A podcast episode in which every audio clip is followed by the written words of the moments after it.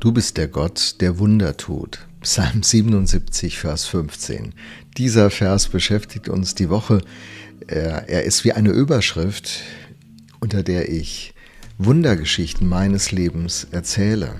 Gestern ging es um den Weg der ersten jüngerschaftlichen Ausbildung im Glaubenszentrum Wolfenbüttel. Das Glaubenszentrum lag nun schon eine ganze Zeit hinter mir und in der Zwischenzeit, da haben Heike und ich geheiratet. Das war eine Top-Entscheidung. Im Gegensatz zu mir hatte Heike ihr Studium der sozialen Arbeit aber aufgenommen und auch abgeschlossen und wir waren nun offen für das, was Gott mit uns vorhat. Über eine richtig starke Führung von Gott waren wir an das theologische Seminar in Erzhausen gekommen, an dem ich nun studierte. Heike sorgte für die Brötchen, sie ging schon arbeiten, ich war am Studieren. Durch andere, eine andere Wundergeschichte waren wir in Kontakt mit JMS Altensteig gekommen. Das war in den 80er und 90er Jahren eine sehr, sehr dynamische christliche Arbeit im Nordschwarzwald. Sie gehörte zu den einflussreichsten Arbeiten in ganz Deutschland in dieser kleinen Blase, in der wir da unterwegs waren. Und im Rahmen meines Studiums standen Praktika an. Eines dieser drei Monatspraktikas absolvierte ich nun im Nordschwarzwald. Am Ende des Praktikums rief mich der Leiter des Werkes, Hermann Riefle, in sein Büro. Er erkundigte sich, wie es mir gefallen hat und eröffnete mir dann, dass sie mich gerne als Jugendpastor für JMS gewinnen wollten. Eigentlich eine tolle Geschichte, aber ich lehnte direkt ab. Hermann war sehr erstaunt. JMS war ja, wie gesagt, eine der ersten Adressen meiner Szene.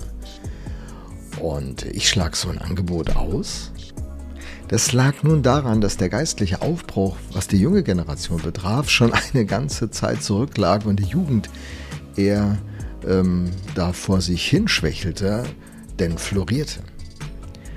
Hermann fragte mich, was sie tun müssten, um mich zu gewinnen.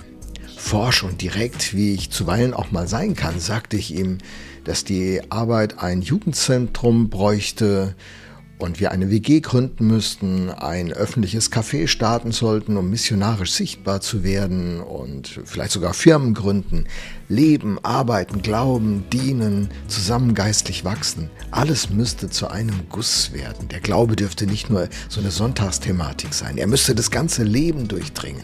Und ich war voller Leidenschaft und Vision und erzählte ihm die Sache, wie ich sie sah.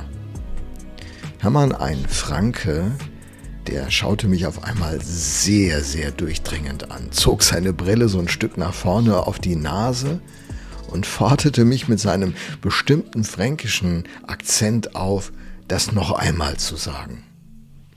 Und das war der Moment, da ging mir auf, ich sitze im Büro eines der, der bekanntesten geistlichen Leiter im Lande und ich so als junger Hüpfer war ein bisschen zu forsch aufgetreten. Ich versuchte nun zurückzurudern und wählte den Konjunktiv. Es wäre auf Dauer gut, wenn vielleicht und möglicherweise, und dann wiederholte ich kleinlaut das Gesagte. Gequält sah mich Hermann Riefle durchdringend an und fragte mich, warum ich das jetzt so hier gesagt hätte. Und ehrlich, ich saß jetzt in der Klemme. Und ich muss ehrlich sein, ich griff zu einer Notlüge zu einer charismatischen Notlüge. Ich sagte zu Hermann, ich hatte den Eindruck, dass ich das so sagen soll. Mein Herz schlug bis zum Hals. War das das Ende meiner Berufung? Jetzt habe ich noch gelogen. Und Hermann war ja für seine prophetische Begabung bekannt. Durchschaute er mich? Zumindest sah er mich so durchdringend an. Was machte der Kerl jetzt? Er nahm ein Blatt Papier zur Hand und einen Stift und malte ganz ruhig so ein paar Striche, wie so eine kleine Karte, schob mir das Blatt zu und sagte, Uta, Gott hat zu uns geredet, dass ein junges Ehepaar kommen würde, die die Jugendarbeit nach vorne bringen. Sie würden ein Haus brauchen, um mit, ihr, mit den jungen Leuten arbeiten zu können. Und dieses Haus haben wir jetzt gekauft. Es steht 250 Meter stadteinwärts. Es muss noch renoviert werden. Und ich könnte das Haus direkt haben und direkt beginnen. Ich sah ihn völlig ungläubig an. Er ergänzte, dass er mit seinem ganzen Privatvermögen sich hinter dieses Projekt stellen würde. Und bei ihm hat das Folgendes äh, bedeutet. Er hat in eine Landwirtsfamilie in Stuttgart eingeheiratet, die viele Felder im Stadtgebiet hatten, die nun Bauland geworden werden. Der Typ hat richtig Kohle gehabt mit seiner Familie. Er sagte, ich möchte, dass du glauben lernst. Und ich stelle mich hinter dich. Und wie gesagt, ich stehe mit meinem ganzen Privatvermögen. Wenn es schief geht, fange ich dich auf. Er schob mir diesen Zettel noch mehr zu und sagte, steig bei uns ein. Ich sagte zu ihm, das kenne ich nur aus Büchern, was ich hier gerade erlebe. Und in der Tat, ich habe mich darauf eingelassen mit meiner Heike. Das Haus selber hatte äh, über 750 Quadratmeter Fläche mit der angrenzenden Scheune und äh, ein richtig großes Haus. Und wir haben das Millionenprojekt begonnen. Ich als junger Kerl Mitte 20. Etliche Wunder passierten dann auf dem Weg dieser Renovierungen. Nach fünf Jahren war das Jugendzentrum großartig aus, ausgebaut und auch kernsaniert. Die Jugend war gewachsen und unsere Jugendgottesdienste, die hießen das Fest zur Ehre Gottes, die zogen mittlerweile bis zu 750 junge Leute samstags an, wenn wir es veranstalteten.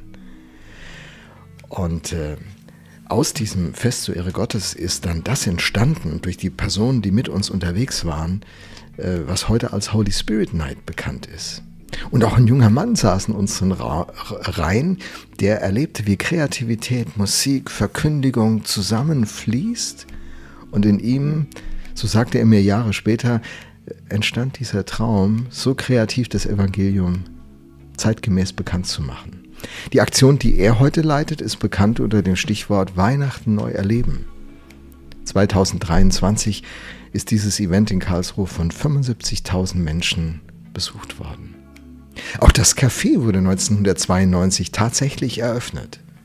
Ein öffentliches Café, eine andere geniale Geschichte. Bis heute existiert es. Und das Ehepaar, das dieses Café übernommen hat, damals Teil unserer Jugendleitung, steht bis heute hinter dem Tresen vom Café Fresh in Altensteig. So genial, Wunder über Wunder. Und dann ging es weiter.